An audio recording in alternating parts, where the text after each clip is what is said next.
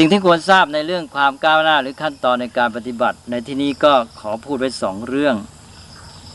ก็คือว่าการเจริญจิตภาวนาหรือฝึกสมาธินี้ก้าวไปเป็นขั้นขั้นการก้าวไปเป็นขั้นขั้นนี้ก็เรียกว่าภาวนานั่นเอง แต่ว่าเรียกเป็นสามขั้นเราอาจจะเรียกว่าภาวนาสามขั้น ต่อไป อีกอย่างหนึ่งก็คือว่าในขณะที่เราปฏิบัติก้าวหน้าไปหรือภาวนาก้าวไปเป็นขั้นๆนั้นนะสิ่งที่เราใช้ในการเจริญภาวนาก็คือกรรมฐานหรืออารมณ์กรรมฐานนั้นนะมันก็จะปรากฏขึ้นมาในลักษณะที่เรียกว่าเป็นนิมิต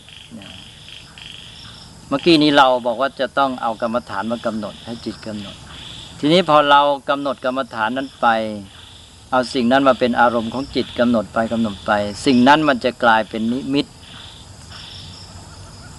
แล้วนิมิตนี้ก็มีความเปลี่ยนแปลงไป เป็นสามระดับ ก็เรียกว่านิมิตสามเพราะฉะนั้นในตอนนี้เพื่อให้เข้าใจเกี่ยวความก้าวหน้าในการปฏิบัติก็เลยเรียนสองอย่าง คือเรื่องความก้าวหน้าในการปฏิบัติสามขั้นเรียกว่าภาวนาสาม แล้วก็สิ่งที่กรรมฐานที่ปรากฏ แก่ผู้ปฏิบัติ ที่เรียกว่านิมิตสามอย่าง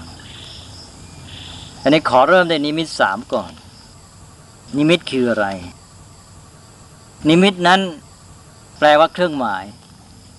ก็คือเครื่องหมายที่เป็นตัวแทนของสิ่งที่เรากำหนดเป็นกรรมฐาน คือพูดง่าย ๆ ก็ใช้คำว่าภาพก็ได้ ภาพของสิ่งที่เราใช้เป็นกรรมฐานนั่นเองที่ปรากฏขึ้นในใจของผู้ปฏิบัติ เวลาเราปฏิบัติเนี่ยเราก็เอาสิ่งใดสิ่งหนึ่งมากำหนด และภาพของสิ่งนั้นที่ปรากฏขึ้นในใจเราเนี่ยเราเรียกว่านิมิต ภาพที่ปรากฏขึ้นในใจเป็นตัวแทนของสิ่งที่เรากำหนดเป็นกรรมฐานนั้นเรียกว่านิมิต นิมิตนี้ก็จะมีสามด้วยกัน อันที่หนึ่ง เรียกว่าบริกรรมนิมิต บริกรรมนิมิต นิมิตขั้นเตรียม หรือขั้นเริ่มต้นคำว่าบริกรรมนั้นแปลว่าเตรียม ในภาษาไทยนี่มันเลือนมา เหตุที่เลือนก็จะพบในที่นี้นั่นเอง ที่จริงนั้นแปลว่า ขั้นตระเตรียม เช่นเราเตรียมพื้นที่จะทำงานทำการนี่กวาดสถานที่ให้เรียบร้อยก็เรียกว่าบริกรรม นี่เรา จะทำกรรมฐานเจริญจิตภาวนา เราก็มีการตระเตรียม ทีนี้นิมิตที่ปรากฏแก่เราในขั้นเริ่มต้นเป็นขั้นเตรียมนี้ เรียกว่าบริกรรมนิมิต นิมิตขั้นเริ่มต้นหรือขั้นเตรียมนี่คืออะไร ก็คือตัวกรรมฐานนั่นเอง สิ่งที่เรากำหนดใช้เป็นอารมณ์กรรมฐานนั่นแหละ เราเรียกว่าบริกรรมนิมิต เช่นอย่างเราเอากสินมากำหนดนะเช่นเป็นวงกลมสีเขียว เป็นวงกลมสีแดง ตัวสิ่งนั้นมันก็เป็นภาพ มองในฐานะที่เป็นภาพที่ให้จิตเรากำหนด เราก็เรียกว่านิมิต เพราะนั้นตัวกรรมฐานนั่นเองเนี่ยปรากฏแก่เราเรียกว่าเป็นนิมิต แต่เป็นนิมิตขั้นต้น เรียกว่าบริกรรมนิมิต ก็คือตัวสิ่งนั้นที่เราใช้กำหนดเป็นกรรมฐาน หรือเราพิจารณาระลึกถึงพุทธคุณเป็นอารมณ์ พระพุทธคุณที่เราระลึกเป็นอารมณ์นั้น ก็ปรากฏเหมือนกับเป็นภาพในใจของเรา อันนั้นก็เป็นนิมิตของเรา เรียกว่าเป็นบริกรรมนิมิตเป็นบริเป็นนิมิตขั้นต้นเลย เป็นขั้นเริ่มต้น ก็เรียกว่าเป็นภาพของจริงก็ได้ ถ้าว่าง่าย ๆก็คือว่าบริกรรมนิมิตหรือว่านิมิตขั้นต้นนี้ ก็คือภาพของจริงนั่นเอง ภาพของจริงที่ปรากฏในใจของผู้เริ่มทำกรรมฐาน อันนี้ทำไมเราจึงมีการใช้คำว่าบริกรรมในความหมายคล้าย ๆ ว่ามาบ่นมาว่า อันนี้แหละ คือเวลาเรามองดูหรือพิจารณาบริกรรมนิมิตเนี่ย ท่านสอนไว้บอกว่าให้ว่าในใจไปด้วย อย่างเวลาเราดูภาพกสินที่เป็นวงกลมสีเขียวสีแดงนั้น ท่านก็บอกว่าให้ว่าในใจไปด้วยกำกับจิตเรียกว่าเป็น สีเขียวก็บอกว่านีลังนีลัง ถ้าเป็นสีแดงก็โลหิตังโลหิตตัง หรือว่าถ้าเป็นพุทธคุณก็ว่าพุทธคุณนั้นไว้ไว้ในใจ เช่นพุทโธอะไรอย่างนี้ทีนี้การที่เราว่าอย่างเนี้ยมันกำกับอยู่ ตัวนิมิตก็คือภาพในใจของสิ่งที่เรากำลังกำหนด แต่เพราะเรามาว่าสิ่งนั้นขึ้นมาในใจเนี่ยมันเป็นการว่า กำกับจิตในขั้นที่มากับการทำให้เกิดนิมิตขั้นต้น เรียกว่าบริกรรมนิมิต การว่าอย่างนั้นเลยพลอยเรียกกันว่าบริกรรมไปในที่สุด เลยไปไปมามาคำว่าบริกรรมเนี่ยกลายเป็นมีความหมายว่าเป็นการว่าในใจหรือเป็นการท่องบน แม้แต่พูดออกมาว่าอย่างนั้นอย่างนี้ก็เป็นบริกรรมไป อันนี้ก็ขอให้ทราบความหมายที่มันค่อยๆเลือนมา แต่ที่จริงแล้วบริกรรมนิมิตก็คือ ภาพ ของจริงนั้นที่เรากำหนดเป็นกรรมฐาน เอาละนี่เป็นนิมิตที่หนึ่งนี้ต่อไปเมื่อเราทำบริกรรมนิมิตได้ เราได้ภาพของจริงนั้นแล้วไว้ในใจ ต่อมาภาพของนั้นของสิ่งนั้นของสิ่งที่เรากำหนดนั้น มันก็จะติดตาติดใจจนกระทั่งว่าถ้าเป็นของที่มองเห็นข้างนอกพอหลับตาแล้วก็ยังมองเห็น ตอนนี้แหละ เราจะได้นิมิตใหม่ นิมิตขั้นที่สองคือนิมิตติดตาติดใจ ท่านมีศัพท์ทางพระเรียกว่า อุคคหนิมิตเป็นนิมิตขั้นที่สองแปลว่านิมิตที่ใจเรียนจับเอาไว้ได้ ใจเรียนจับเอาไว้ได้แล้ว ตอนนี้เป็นภาพที่เกิดขึ้นในใจเหมือนของจริง ตาเราเห็นอย่างไร หลับตาไปใจก็เห็นอย่างนั้น เพราะฉะนั้นอุคานิมิตนี้ ถ้าจะแปลแบบภาษาง่าย ๆ ก็คือภาพในใจที่เหมือนของจริง บริกรรมนิมิตนั้นเป็นภาพของจริง แต่อุคานิมิตนั้นเป็นภาพในใจที่เหมือนของจริง นี่เป็นการก้าวหน้าไปแล้ว เป็นขั้นที่สองเรียกว่าอุคหานิมิต นี้ต่อไปทำสมาธิต่อไปอีก ภาพในใจที่เหมือนของจริงนั้นก็จะประณีตหมดจด จนกระทั่งเป็นภาพของจิตใจอย่างแท้จริง เมื่อกี้นี้มันยังเป็นภาพของนั้นที่ว่าคล้าย ๆ ติดตามมา มันยังมีความเชื่อมโยงกับอวัยวะ คือประสาทตา แต่ตอนนี้เมื่อเราเจริญสมาธิต่อไปต่อไป โดยเอานิมิตของสิ่งนั้นแหละเป็นอารมณ์ ภาพนิมิตที่ปรากฏในใจขั้นที่สองนั้นจะประณีตยิ่งขึ้นจนกระทั่งกลายเป็นของหมดจด สะอาดบริสุทธิ์ เรียกชื่อใหม่ว่าปฏิภาคนิมิต อาจจะแปลว่านิมิตหรือเป็นภาพจำลอง นิมิตจำลองของจริง ซึ่งเป็นภาพในใจแต่ว่าประณีตกว่าของจริง ของจริงนั้นอาจจะมี มีผงมีฝุ่นจับเป็นต้น หรือไม่ละอาดเรียบร้อยเท่าไหร่ แต่ถ้าเป็นนิมิตในใจถึงขั้นนี้แล้วจะประณีตหมดจดสะอาดเรียบร้อยหมดเลย แม้แต่เป็นซากศพก็จะเป็นภาพที่สวยงามไม่น่าเกลียดน่ากลัวอันนี้เป็นขั้นที่สามและนอกจากว่าจะสะอาดบริสุทธิ์ประณีตกับของจริงแล้ว ก็สามารถเปลี่ยนขนาดได้ด้วย เช่นสามารถจะนึกขยายออกไป วงกลมกระสินที่เล็กแค่ประมาณเส้นผ่าศูนย์กลางหนึ่งฟุต ขยายให้ใหญ่โตเหลือประมาณก็ได้ หรือจะใช้จิตใจนั้นบีบให้ขนาดของภาพในใจนั้นเล็กลงไปจนจิ๋วนิดเดียวก็ได้ เรียกว่าจะขยายหรือว่า จะลดขนาดลงเท่าไหร่ก็ได้ตามปรารถนา อันนี้เป็นนิมิตที่สามเป็นปฏิภาคนิมิต เมื่อได้ปฏิภาคนิมิตนี้ ก็จะเป็นระดับที่จิตเนี่ยถึงสมาธิขั้นที่สูง เป็นสมาธิที่เกิดขึ้นในการเจริญกรรมฐานที่ถือได้ว่าเป็นเริ่มเป็นผลสำเร็จของการเจริญกรรมฐาน ก็คือได้อุปจารสมาธิ พอได้ปฏิภาคนิมิตนี่ นิวรณ์ห้าก็สงบ แล้วก็ได้อุปจารสมาธิ แต่สำหรับกรรมฐานบางอย่างเนี่ยจะไม่ได้ปฏิภาคนิมิต จะได้แต่อุคคหนิมิต แล้วก็ได้อุคคหนิมิตนั่นแหละ แล้วก็เข้าสู่อุปจารสมาธิไปเลย ก็ได้เหมือนกัน แต่โดยปกติแล้วที่เป็นไปตามขั้นตอนแท้ๆที่มันปรากฏชัดเนี่ยก็จะได้ปฏิภาคนิมิต แล้วก็จะได้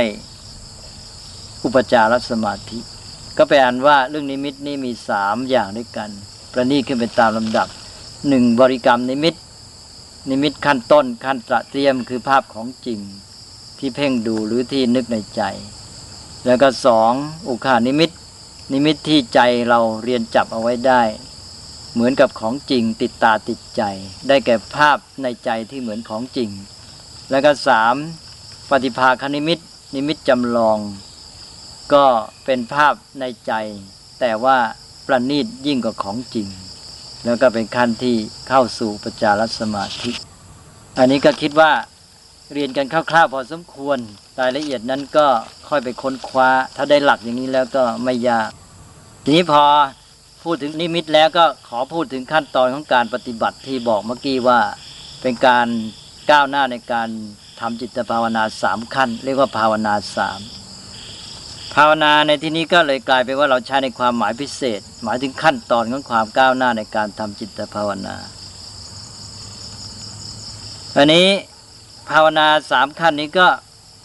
เริ่มตั้งแต่อันที่หนึ่งก็เรียกว่าบริกรรมภาวนา นี่จะเรียกชื่อตรงกับบริกรรมนิมิตเลย ก็แปลว่า ภาวนาขั้นบริกรรม หรือภาวนาขั้นตระเตรียมขั้นเริ่มต้น ภาวนาขั้นเตรียมหรือขั้นเริ่มต้น ก็คือการเจริญสมาธิ โดยกำหนดบริกรรมนิมิตนี่นี่ถ้าเอาคำว่าบริกรรมนิมิตมาใช้ก็ก็บริกรรมภาวนาก็คือการเจริญสมาธิในขั้นบริกรรมนิมิต ถ้าพูดขยายความก็คือว่าเป็นขั้นที่ว่าเริ่มต้นเราก็เอาของนั้นมาเพ่งมาดูหรือกำหนดนั่นเอง ก็คือขั้นที่เราเริ่ม กำหนดสิ่งที่เราใช้เป็นกรรมฐาน เอาใจกำหนดสิ่งนั้น ตอนนี้เรียกว่าบริกรรมภาวนาแล้ว พอเราเริ่มต้นเราก็ต้องเริ่มจากบริกรรมภาวนานี้ไปก่อน ทีนี้บริกรรมภาวนานี้ เราจเจริญไปเจริญไป อย่างที่ว่าเวลาเราดูสิ่งของนั้นหรือนึกถึงสิ่งของนั้น สิ่งที่กำหนดไป เช่น ยกตัวอย่างกำหนดลมหายใจเนี่ย เราก็มีการว่าในใจด้วย ว่าในใจ เช่นว่าพุทโธหรือว่านับเลขอะไรต่าง ๆ ก็ตามหรือให้ใจเข้ายาวเข้าสั้น การที่เราว่าในใจนี่แหละ ที่เมื่อกี้อาตมาบอกทีหนึ่งแล้ว มันกลายมาเรือนมาเป็นคำว่าบริกรรมในความหมายที่เราใช้ปัจจุบัน แต่ที่จริงนั้นก็บริกรรมก็คือเริ่มต้นหรือตระเตรียมเอาไปอันว่าบริกรรมภาวนาก็คือการเจริญสมาธิในขั้นเริ่มต้นขั้นเตรียมได้แก่ การกำหนดกรรมฐานหรือการเอาจิตกำหนดกรรมฐานนั้นอันนี้เมื่อกำหนดสิ่งที่ใช้เป็นกรรมฐานไป ต่อไปก็จะได้อุคานิมิต บริกรรมภาวนานี้ก็นำไปสู่การได้อุคคหนิมิต จากเริ่มต้นด้วยการทำบริกรรมนิมิตเนี่ยเริ่มต้นจากการกำหนดบริกรรมนิมิต ต่อไปเราก็จะได้อุคคหนิมิตก็คือว่าได้ภาพที่ติดตาติดใจของสิ่งนั้น ตอนที่เราได้อุคคหนิมิตนี่เราก็ยังเรียกว่าเป็นสมาธิขั้นต้นเหมือนกันเรียกว่าบริกรรมสมาธิ เพราะฉะนั้นในขั้นบริกรรมภาวนานี่เราพูดได้ว่าก็มีสมาธิได้คือบริกรรมสมาธิ ก็เป็นสมาธิขั้นเตรียมเหมือนกัน สมาธิขั้นต้น ซึ่งยังไม่ถือว่าเป็นผลสำเร็จที่เราต้องการเลย อันนี้ถ้า เทียบเมื่อกี้ที่แบ่งสมาธิเป็นสามขั้น บริกรรมสมาธิก็ได้แก่คณิกะสมาธิ สมาธิชั่วขณะเอาแล้วต่อไปทีนี้ก็ก้าวไปสู่ ขั้นที่สองเรียกว่า อุปจารภาวนา อุปจารภาวนาก็คือภาวนาขั้นจวนเจียน ขั้นเฉียดเข้าไป เรียกว่าใกล้วัตถุประสงค์แล้วอันนี้ก็คือการที่ว่า เราได้อุคคหนิมิตแล้ว ตอนนี้เป็นช่วงต่อ หมายความว่าบริกรรมภาวนานี้เริ่มจากบริกรรมนิมิตจนกระทั่งได้อุคคหนิมิตอันนี้อุปจารภาวนาก็คือการฝึกสมาธิโดยกำหนดอุคคหนิมิตนี้เป็นอารมณ์ เอาอุคคหนิมิตนี่แหละเป็นหลักกำหนดไปกำหนดไป จนกระทั่งได้ปฏิภาคนิมิตนี่ช่วงที่สอง อุปจารภาวนาก็คือการเจริญสมาธิขั้นที่กำหนดอุคคหนิมิตไปจนกระทั่งถึงขั้นเข้าถึงได้ปฏิภาคนิมิต เพราะฉะนั้นในขั้นอุปจารภาวนานี่มันก็จะไปจบลงที่ไหน เมื่อจบลงที่ได้ปฏิภาคณิมิต เมื่อกี้นี้บอกแล้วว่าได้ปฏิภาคณิมิตจิตก็เป็นสมาธิขั้นที่เรียกว่า อุปจารสมาธิ ก็ไปจบที่อุปจารสมาธิ อุปจารภาวนาก็ได้ผลสำเร็จคือได้อุปจารสมาธิ ก็เป็นสมาธิที่เราต้องการ พอต่อจากนี้แล้วก็เข้าสู่ขั้นที่สามเรียกว่า อัปปนาภาวนา อัปปนาภาวนาก็คือการเจริญสมาธิขั้นที่ว่าเราได้ปฏิภาคณิมิตแล้ว ทีนี้เราก็ เจริญสมาธิโดยศัพท์ที่ท่านเรียกว่าเสพปฏิภาคนิมิตนั้น หมายความว่าเอาปฏิภาคนิมิตนั้นเป็นอารมณ์และรักษาไว้ พยายามให้ปฏิภาคนิมิตนั้นอยู่กับจิตเรื่อย ซึ่งตอนนี้เป็นตอนที่สำคัญ ปฏิภาคนิมิตนี้ จะต้องมีการประคับประคอง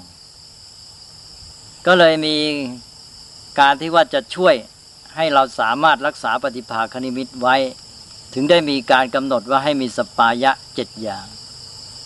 ที่แท้จริงแล้วท่านกำหนดสปายะที่เป็นขั้นสำคัญคือในตอนนี้ตอนที่จะให้ช่วยให้รักษาจิตให้อยู่กับปฏิภาคณิมิตได้เนี่ยอาศัยการที่มีสปายะเจ็ดประการ แต่เราได้เอาไปพูดซะตอนต้น แทนที่จะมารอ ให้ถึงขั้นได้ปฏิภาคนิมิตนี่เลยบอกว่าให้เตรียมสัปปายะแต่ต้นเลยเป็นการดีทีนี้นอกจากสัปปายะแล้วก็จะต้องมีวิธีการต่างๆ ที่อาจารย์ท่านจะสอน ในการประคับประคองจิต ประคับประคองจิตเพื่อให้รักษาปฏิภาคนิมิตนี้ไว้ได้ เมื่อรักษาเสพปฏิภาคนิมิตนี้อยู่สม่ำเสมอประคองจิตไว้ได้ดีแล้ว ในที่สุดก็จะได้อัปปนาสมาธิ ก็หมายความว่า เมื่อเราเจริญสมาธิโดยกำหนดปฏิภาคณิมิต รักษาปฏิภาคณิมิตไว้ได้ดีๆ จิตอยู่กับปฏิภาคณิมิต สม่ำเสมอในที่สุด ก็จะบรรลุผลสำเร็จคือบรรลุอัปปนาสมาธิ อัปปนาสมาธิก็เป็นการจบขั้นของอัปปนาภาวนา นี่ อุปจารภาวนาเมื่อกี้นี้ก็ไปจบที่ได้อุปจารสมาธิ แล้วก็ต่อจากนั้นก็เอาปฏิภาคณิมิตมากำหนดรักษาไว้ ก็เป็นตอนของอัปปนาภาวนา ก็ไปจบที่ได้อัปปนาสมาธิ พอได้อัปปนาสมาธิก็เข้ากับหลักที่ว่าเมื่อกี้แล้วก็คือว่าได้ปฐมฌาน พอได้ปฐมฌานแล้ว ต่อไปก็เป็นเรื่องก้าวหน้าในการบำเพ็ญฌานละ เรื่องการได้สมาธิก็ครบถ้วน อันนี้ในการที่จะบรรลุฌานสูงขึ้นไป ท่านก็จะบอกวิธีการว่า ก็ให้บำเพ็ญความชำนาญในปฐมฌานหรือฌานต้น ท่านก็จะมีสิ่งที่เรียกว่าวัดสีคือความชำนาญห้าอย่าง ซึ่งในที่นี้จะไม่เรียน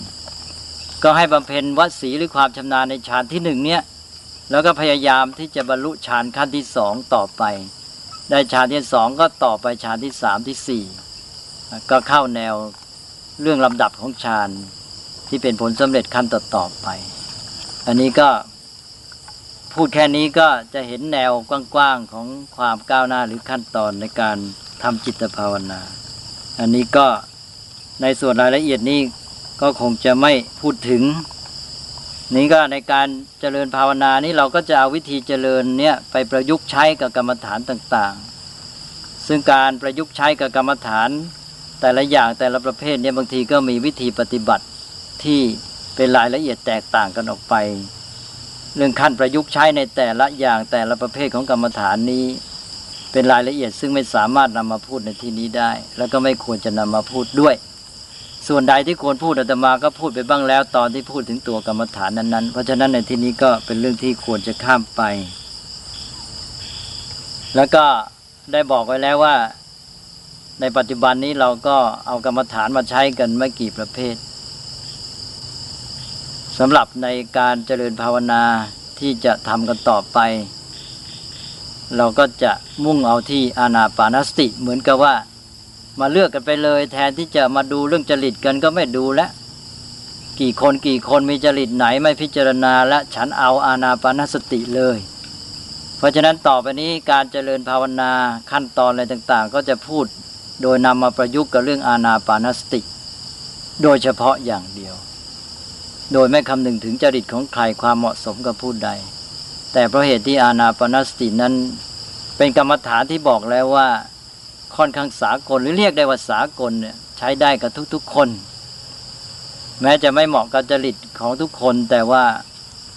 แม้แต่กับคนที่ไม่เหมาะก็ยังใช้ได้ผลพอสมควร ถึงจะไม่ชะงัด ก็เป็นสิ่งที่น่าทำแล้วก็เป็นกรรมฐานที่มีข้อดีหลายอย่างที่อาตมากล่าวไปแล้วว่า มันมีอยู่กับตัว เราใช้ได้ทันทีเมื่อไรก็ได้ทุกการเวลาสถานที่สะดวกทุกอย่าง แล้วก็เป็นกรรมฐานที่ให้ผลไปจนกระทั่งถึงสูงสุด คือให้ได้ถึงฌานสี่ในฝ่ายสมถะ แล้วยังมีข้อพิเศษอีกคือว่ามีเทคนิคที่จะไปโยงเข้าสู่วิปัสสนาอีกด้วยเพราะนั้นก็ในแง่ของภาวนาก็เอาไปใช้ได้ทั้งจิตภาวนาและปัญญาภาวนา ก็เลยได้รับการคัดเลือกมาว่า เอามาเป็นตัวหลักในการที่จะเจริญภาวนาต่อไปในโครงการเพราะนั้นต่อไปนี้เราก็จะค่อยๆเข้าสู่เป้าหมายของเรา ยิ่งขึ้นก็คือว่าจะได้พูดถึงเรื่องอาณาปานสติกันต่อไป ตกลงไปอันว่า ตอนนี้ได้พูดถึงจิตภาวนาได้รู้เรื่องกรรมฐาน 40 หมดแล้ว ขั้นตอนของการเจริญภาวนาทำไปแล้วได้อะไรจนกระทั่งในที่สุดก็บอกว่าเอานะนะเมื่อรู้อย่างนี้แล้ว จะตกลงกันว่าเรามาเอาอานาปานสติมาใช้ในกรณีนี้แล้วเรื่องนี้ก็จะได้มาพูดกันในรายละเอียดในส่วนจำเพาะนั้นต่อไป ก็หมายความว่าตอนนี้ได้หลักการทั่วไป เรื่องจิตภาวนาก็คิดว่าจะจบไว้เพียงเท่านี้ก่อน เพราะฉะนั้นก็ขออนุโมทนาทุกท่านและขอยุติการบรรยายในวันนี้ไว้เพียงเท่านี้ขอเจริญพร